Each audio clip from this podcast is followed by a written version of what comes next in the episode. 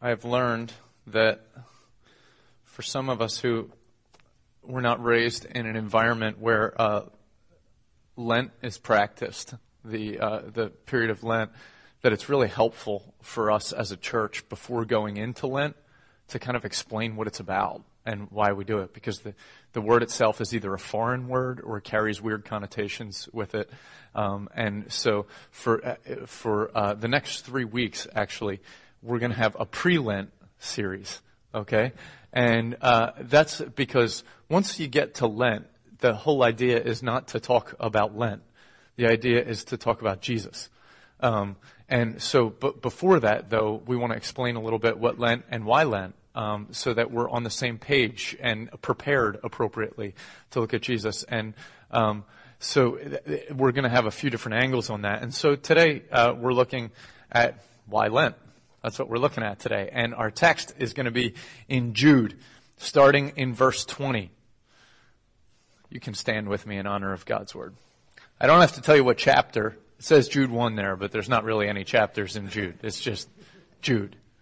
I said that to a person who was importing slides who will remain nameless. And I said, uh, yeah, Jude 20 to 25. They're like, all those chapters? I was like, think about it. It's Jude. okay. Anyway, here we go. I want you to hold on to these verses. These are awesome verses. These were actually, uh, I read these in my devotional time this week as well, um, which I was really excited about. I've been on a seven year journey through the scriptures, um, and just finished Jude this week and started Revelation. So I'm in the last book going through uh, cover to cover with a, a real slow study. Um, and this was uh, part of my devotional reading, and it was just such a blessing to hear these words. So I just ask that like you hang on to each phrase. But you, beloved, building yourselves up in your most holy faith and praying in the Holy Spirit, keep yourselves in the love of God, waiting for the mercy of our Lord Jesus Christ that leads to eternal life. And have mercy on those who doubt. Save others by snatching them out of the fire. To others, show mercy with fear hating even the garment stained by the flesh.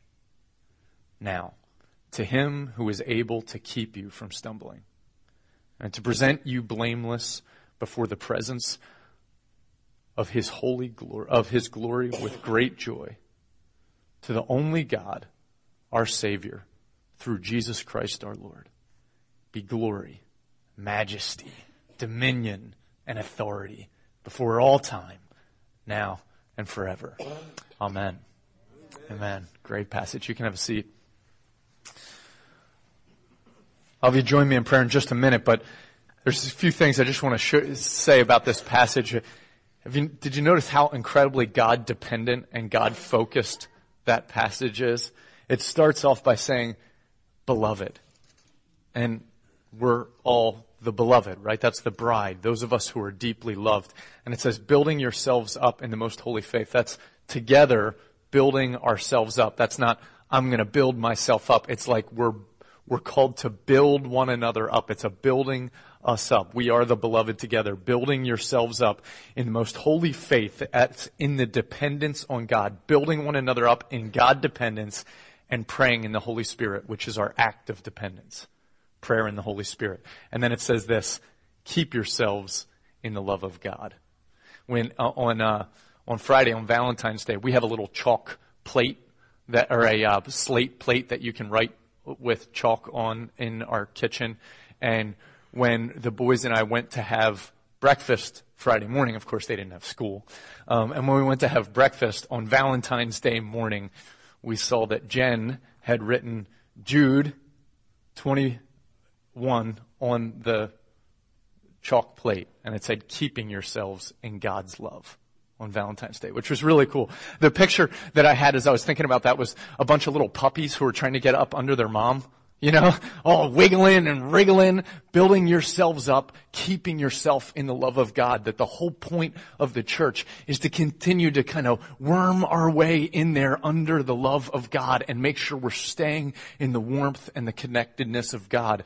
And that, and then it says that we're to have mercy on, on those who missed it a little bit you know, who have fallen away. And we're also to snatch others from the fire, those who are out from under the protective wing of mama. Reach out and grab them and pull them back under. And then for, for others, show mercy with fear. Give them a little snap on the knuckles and say, it's dangerous out there.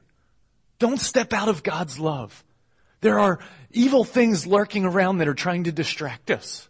It's not okay. Stay in God's love. Be satisfied in God's love. Get up in there under God's love. And then it just turns the focus completely toward God and says, He's the one who is able to keep us from stumbling. He's the one who can present us faultless. To Him be all the glory, all the honor, all the dominion, all the authority, all the praise. Amen and amen. Right? And that's the picture. It's a beautiful picture of a community turning its gaze on Jesus, finding ourselves completely absorbed and loved and under the protection of Jesus. And this is the point of Lent. This is the point of Lent. It's the whole point. Join me in prayer. God, we thank you for uh, all the blessing of your scripture. Man, your scripture has has given us so many pictures in our minds that help us see reality because our eyes deceive us and our minds deceive us. But you wash us with the water of the word and you paint pictures in our minds of a, a true reality that we find through the scriptures. And I ask that today you would reveal yourself again through these scriptures in the name of Jesus. Amen. Uh, when I was a kid, we didn't have Atari. Um, but when I would go to my friend's house and we would play Atari, I, I remember um, there was this button called the reset button that if the cartridge wasn't working, you hit reset and it kind of makes it kind of work. And then when Nintendo came out, we did get Nintendo at our house, which was awesome. And when we got Nintendo, we put this cartridge in and it wouldn't work. And sometimes you'd take the cartridge out and you'd like blow in the cartridge or something. You put it back in. And if it wasn't working, you kept hitting the button reset to try to get it to work. Okay. And it's the, the whole idea. We've come a long way in technology. My uh, MacBook, my laptop, I'll go months without ever powering it down.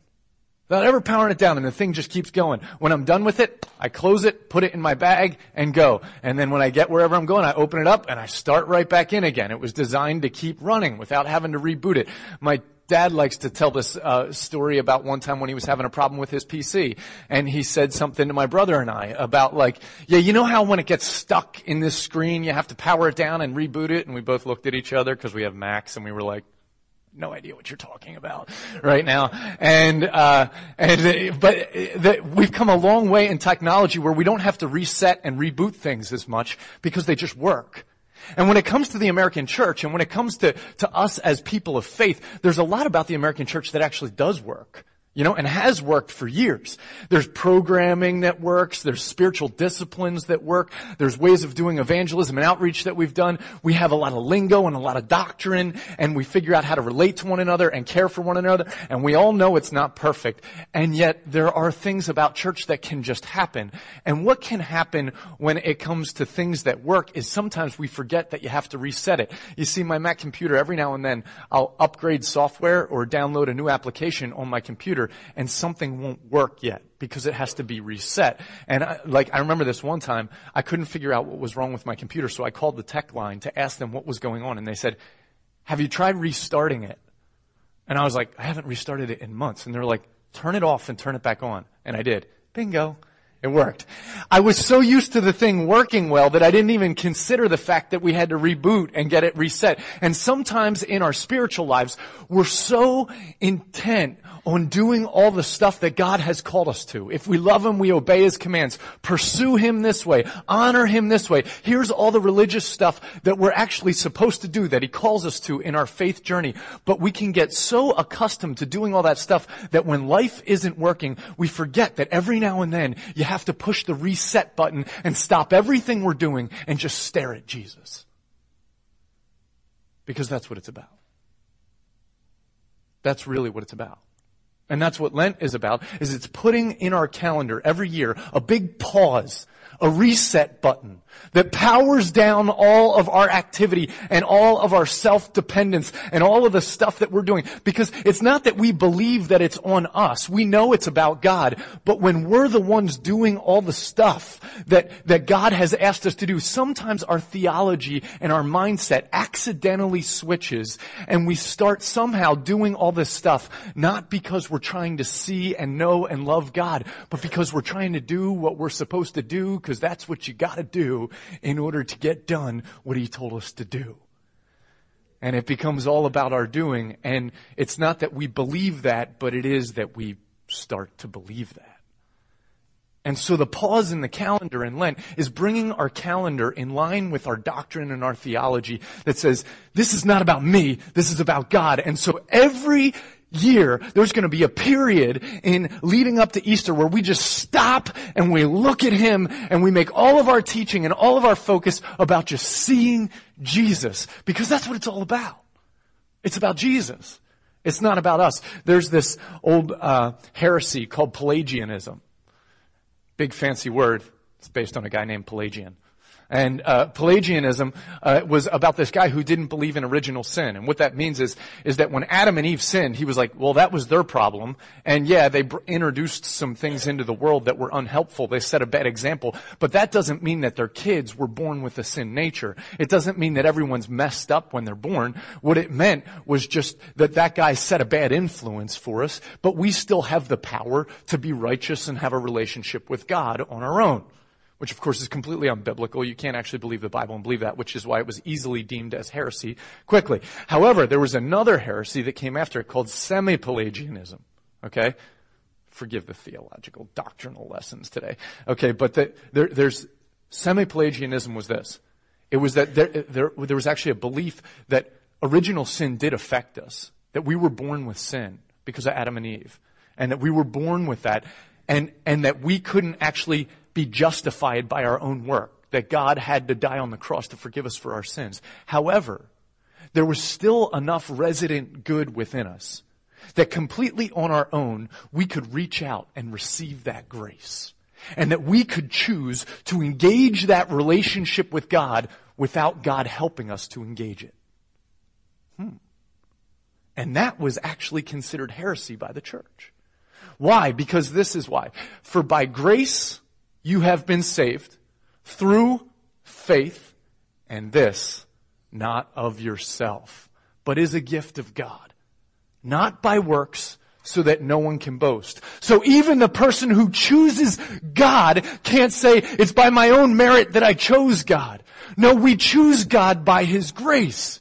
Now there's a smaller debate even within that that has to do with Calvinism and Arminianism, and that's an age-old debate that's within the orthodoxy of the church. Okay, that, and there's healthy debate in there. But here's the point.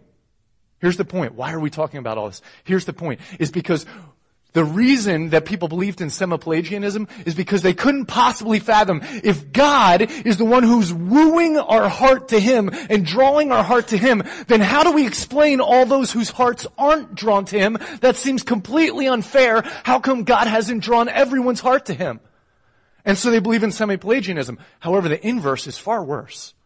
And the inverse is, is this, is that if God says, anyone who wants to choose me can, and he only responds to those who choose him, then we are the ones calling the shots, not God.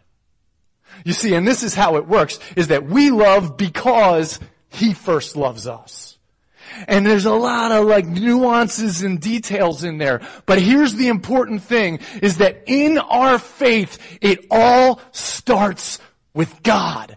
It always starts with God. And the thing that separates Christianity from all other faiths is that it's a grace-based faith that doesn't eliminate justice or anything like that, but it says our founder is God. Our founder is the point. Our founder is grace. You see, we're all messed up and we don't have any way to move forward except for this person who came and invaded our life and saved us all and revealed himself. And the best thing I can do is stop and look at him Him and begin to depend on Him because it all starts with Him. And it's not about a man-made religion. It's not about my efforts to pursue Him. It's not about this. It's not about that. We need efforts in pursuing God, but that's only a response to God first making effort in pursuing us. Everything starts with God. And the whole idea of Lent is putting a pause in my calendar and saying, before I figure out how to pursue God, I'm going to stop and just look at how He pursued me because I think I will be far better at pursuing God if I first become enthralled with how He pursued me. It all starts with Him. It all starts with Him. And that's what Lent is all about. Now here's the, here's the thing, is that you may say, well then, if it's all about stopping my own pursuit of God, then what about that whole part of Lent where you give stuff up? You know?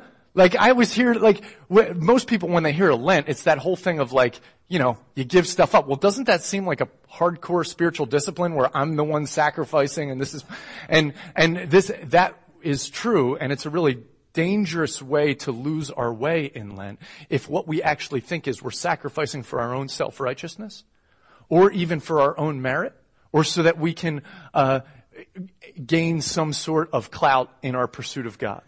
We can lose our way. You know, for some people, Lent is a really good dieting tool. You know, I'm going to give up candy for Lent. You know, I'm going to give up uh, whatever for Lent. And well, why are you doing that? I just because I really needed a good reason to go on a diet. you know, it's basically the essence of that. And for others, it may be, well, I want to sacrifice really hard because I want to pursue God more. And this is sort of a fast of where like, I'm going to work harder at pursuing God. And so there can be that real sense of self-righteousness or merit where it's kind of a penance that I'm paying, where every now and then I got to sacrifice a little bit harder. None of that is the point when it comes to Lent.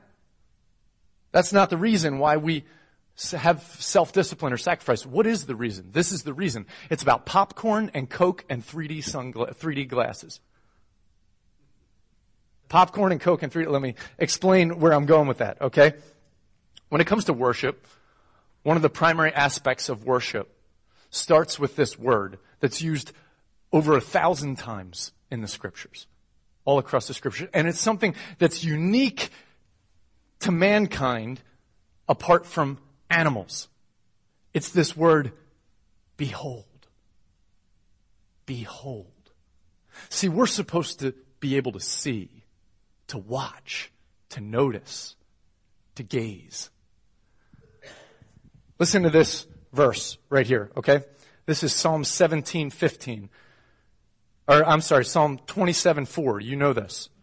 One thing have I asked of the Lord, and that will I seek after that I may dwell in the house of the Lord all the days of my life to gaze upon the beauty of the Lord and to inquire in his temple. 2 Corinthians 3, 17 to 18, you may know this. It says, Now the Lord is the Spirit, and where the Spirit of the Lord is, there is freedom. And we all, with unveiled faces, behold the glory of the Lord, are being transformed into the same image from one degree of glory to another for this comes from the Lord, which is the Spirit. You know how a few weeks ago we had that sermon called The Chicken or the Egg? And we said, which is more important, to pursue mission or to be together as a family? And we said neither, uh, whether we go in or whether we go out isn't the first point. The first point is that we go up. Before we're ever producers for God, we're consumers for God. And the first way that we consume perhaps might be just seeing Him gazing into his beauty. And as we gaze into the beauty of God, something happens to us. We're told in 2 Corinthians that with unveiled faces, as we gaze into the beauty of God, as we behold his glory, we become transformed into his glory. Something happens as we stare at God, we become more like God, which is why David says, man, all I want, this is the one thing I ask, is that I can be in your temple and to gaze upon your face. I just want to see you. I just want to see you, God. You know what beholding actually means. Here's, this is kind of a conglomeration of both the Greek and the Hebrew for this word beholding. It says to have a clear image presented, to show in a mirror, to reflect, or to gaze. And the word gaze means to look intently upon, to observe, to choose, to have vision of. So the whole idea is, is that as worshipers, what we do is that we have the ability to choose what we look at. And then when we look at it, we're not just looking at it, we're taking it all in. You know? When you stop, you know how if you're driving and there's beauty all around you, you might actually sometime just stop what you're thinking about, turn off the radio or whatever, and just choose to engage your eyes in the beauty of nature around you. That's beholding. One of the best things that a husband can do for his wife is to gaze. Know? To take it all in. To notice. Say, wow. Wow. That's something right there. You know? To notice. When it comes to God, that is our first choice. Our first gaze. Who we watch, who we watch is so essential how we gaze, which is why in Psalm 17, 15, David says this. He says, As for me, I shall behold your face in righteousness. That was a decision. It was a choice. I shall behold your face in righteousness. And he says, When I awake, I shall be satisfied with your likeness. He's saying, I'm choosing to look at one thing, God. You. I'm choosing to be satisfied by looking at one thing, by beholding you.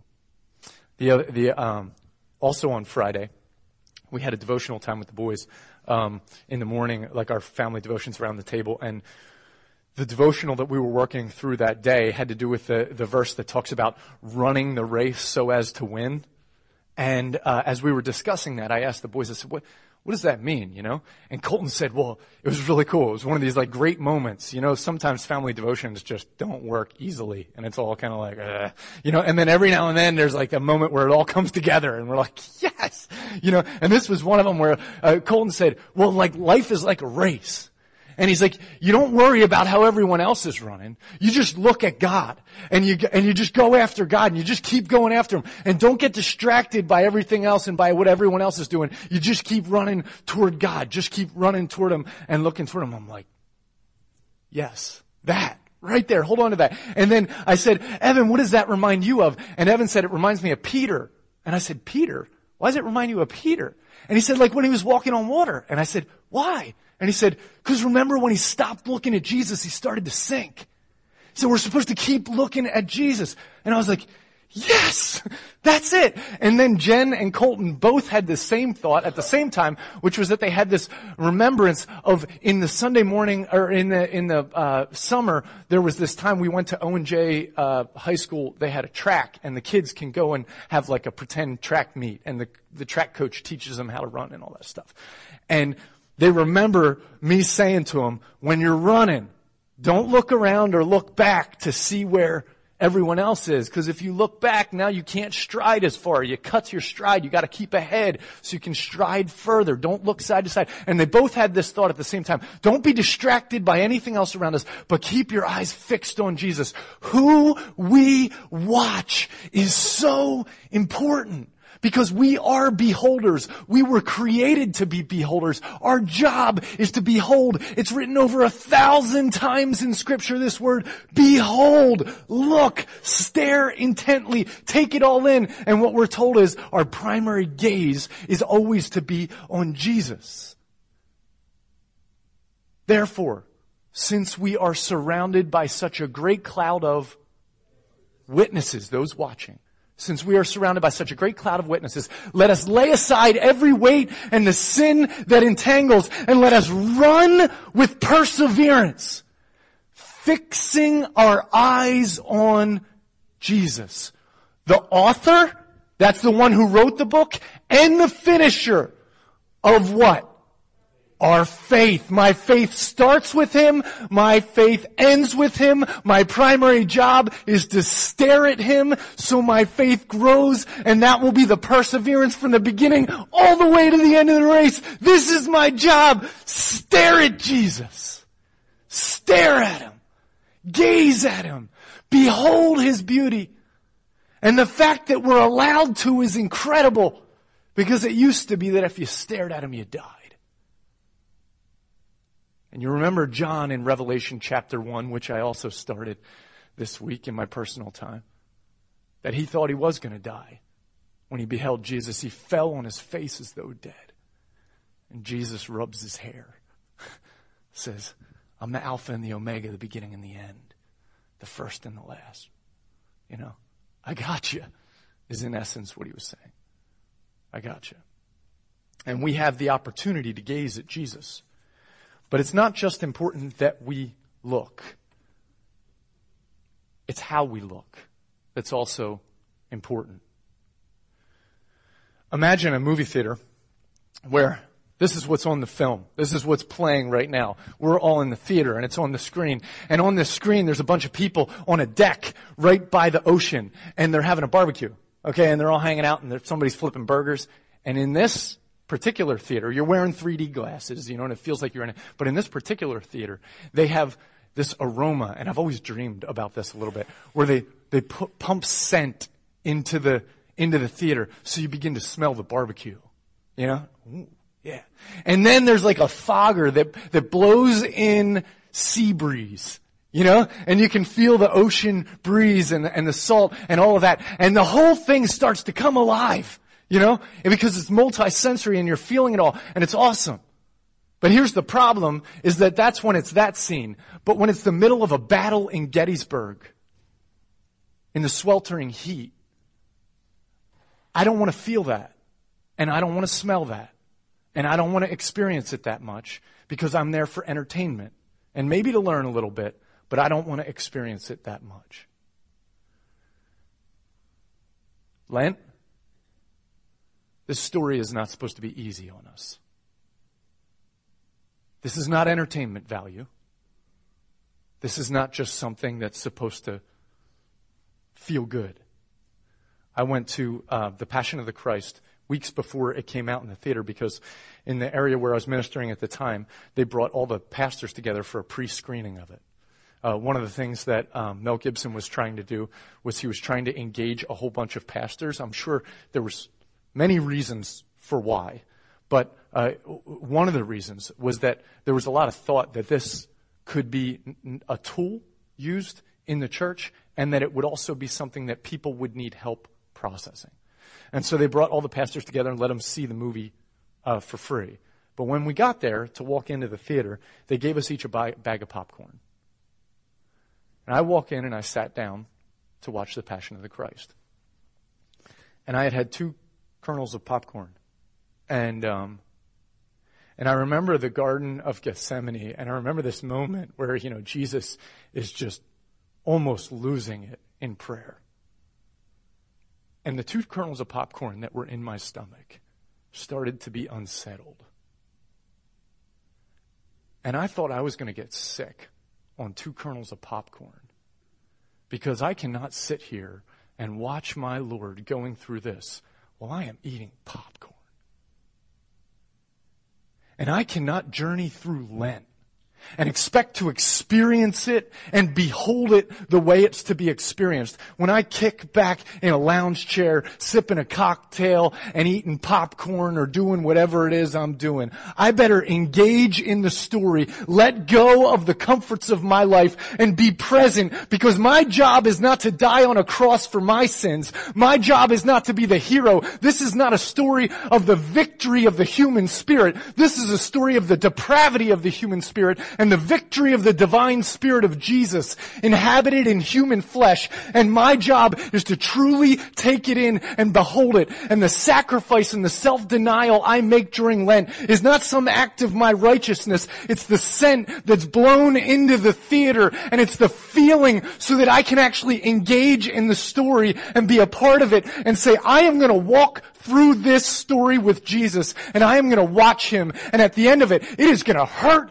like crazy watching this story. But when Easter comes, you better believe I'm going to be jumping out of my seat and screaming. And it's not going to be just because the story's over. It's because my hungry belly has a reason to eat now and celebrate.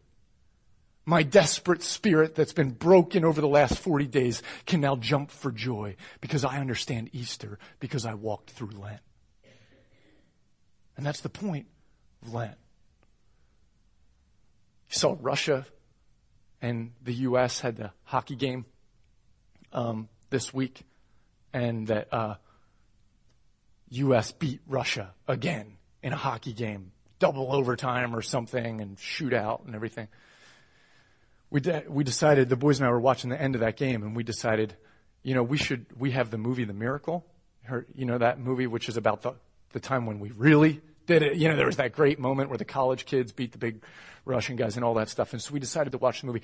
I, there's very few movies that express the victory of the human spirit, the triumph of the human spirit like that does. You know, of these guys coming together as a team, believing in one another, believing in something bigger than themselves, and just watching the whole thing happen, and a coach trying to get guys who are nothing to actually believe in one another. And there is story after story after story about the victory of the human spirit, trying to get us to believe in ourselves so we can be everything that we can be. But all of that stuff falls short because at its essence, at its core, the human spirit is gnarled, insecure, and selfish, and left to its own devices, it's evil. And yet what happens is, is the divine spirit of Jesus comes and inhabits human flesh and breaks forth as light in darkness and saves the day. And his big hope and his big intention is that he will empower the human spirit to become victorious again, but not on its own merit, but by basing itself on the love of God and the one who was already victorious because we are more than conquerors through him who has loved us. And so if I want to see a true story of the victory of the human spirit, it starts with believing in the depravity of the human spirit and staring at the victory of the divine spirit. And this again is the point of Lent. And so this is what I hope for us for this Lenten season. Our sermon series this Lenten season is called Love is Messy. Because in love, somebody has to give. And in love, somebody has to sacrifice and somebody has to be tired and someone has to be lonely and someone has to die. In love. Because this is the greatest form of love is that someone lays down their life for their friend. And so in love, it just gets messy. But the problem is, is we're, we're not willing to get ourselves that dirty on our own. Jesus becomes the mess on our behalf. And so this is the hope in Lent, is that we will draw back from our own self-infatuation and our own, own self-dependence. That we will actually practice self-denial, not for the purpose of denying ourselves, but for the purpose of beholding Jesus. And that we will walk through this story, allowing ourselves to experience it and to feel it in order that we can obey one of the greatest commands in all of Scripture, which was spoken by one of the greatest human spirits in all of the history of mankind. Jesus said there was one guy who was the greatest of all men. Do you remember who that was? His name was John the Baptist, his cousin. And when he saw Jesus walking toward him, he said one thing Behold, the Lamb of God who takes away the sin of the world. And the prophet's job was done because he had finally gotten to the place where he could tell them what he really needed to tell them. Stare at him, behold him, and he will take away the sin. I cannot take it away. No preaching takes it away. No good programs take it away. A good church doesn't even come close to taking it away. My efforts, my disciplines, none of it takes it away. There is one thing that takes it away, and it is the Lamb of God who takes away the sin of the world. And my job is to behold. That's the point of Lent. We got to prepare ourselves to journey through the story together. Let's pray.